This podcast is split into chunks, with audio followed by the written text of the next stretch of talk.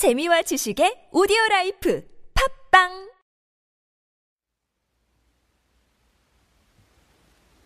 안녕하세요. 김열수입니다.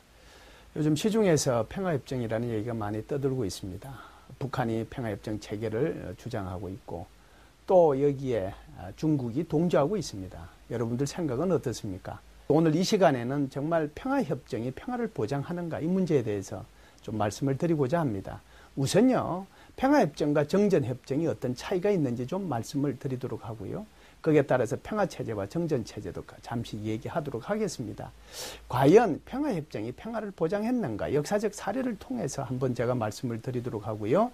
마지막으로는 왜 북한이 이렇게 평화협정 체결에 목을 매달고 있는지 그걸 말씀을 드리면서 결론을 맺고자 합니다. 먼저요, 정전협정 또는 그 우리는 휴전협정이라고 얘기하죠. 쉽게 한마디로 통일해서 정전협정이라고 표현을 하겠습니다. 정전협정과 평화협정은 어떤 차이가 있을까요? 정전협정이라고 하는 것은 전쟁을 일시적으로 중지시키는 것을 얘기하는 겁니다. 완전히 전쟁을 종결시키는 것은 아니죠. 그런 면에서 그것을 우리는 정전협정이라고 얘기를 합니다. 평화협정이라고 하는 것은 전쟁을 완전히 종식시키고 여태껏 전쟁을 이루고 하고 있던 두 국가 사이에서 서로 협력의 관계를 더 모색해 나가기 위해서 일정한 협정을 체결하는 것을 우리는 평화협정이라고 얘기합니다. 따라서 정전협정 속에는 통상요 몇 가지 중요한 내용이 들어가 있는데 첫 번째가 군사 분계선을 어디로 정할 건가라고 하는 거고요. 두 번째는 군사 분계선을 중심으로 해서 좌우측으로 또는 아래 위로 어느 정도의 완충지대를 가질 것인가. 우리로 얘기하면 비무장지대가 되겠죠. 그 다음에 이제 이 정전을 감시하기 위한 감시위원회를 얼마로 구성하고 어느 역할을 하고 어떤 임무를 수행할 것인가 하는 거고요.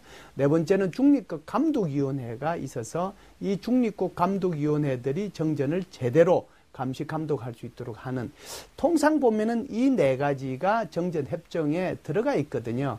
이 네 가지가 잘 지속될 수 있도록 협정과 기구가 이렇게 운영이 돼야 되는데 그렇게 협정과 기구가 운영되는 체제를 우리는 정전 체제라고 얘기합니다. 그런데 평화 체제는 어떨까요? 평화 체제도 평화 협정이 체결되면 가장 좋습니다. 다시 말씀드리면 이 전쟁을 종결시키고 더욱더 협력을 강화시키기 위한 내용으로 평화협정이 체결되면 좋지만 그러나 정전체제도 제대로 유지되지 않고 정전협정도 제대로 지켜지지 않는데 평화협정만 체결된다고 해서 평화체제가 유지되는 것은 아닙니다.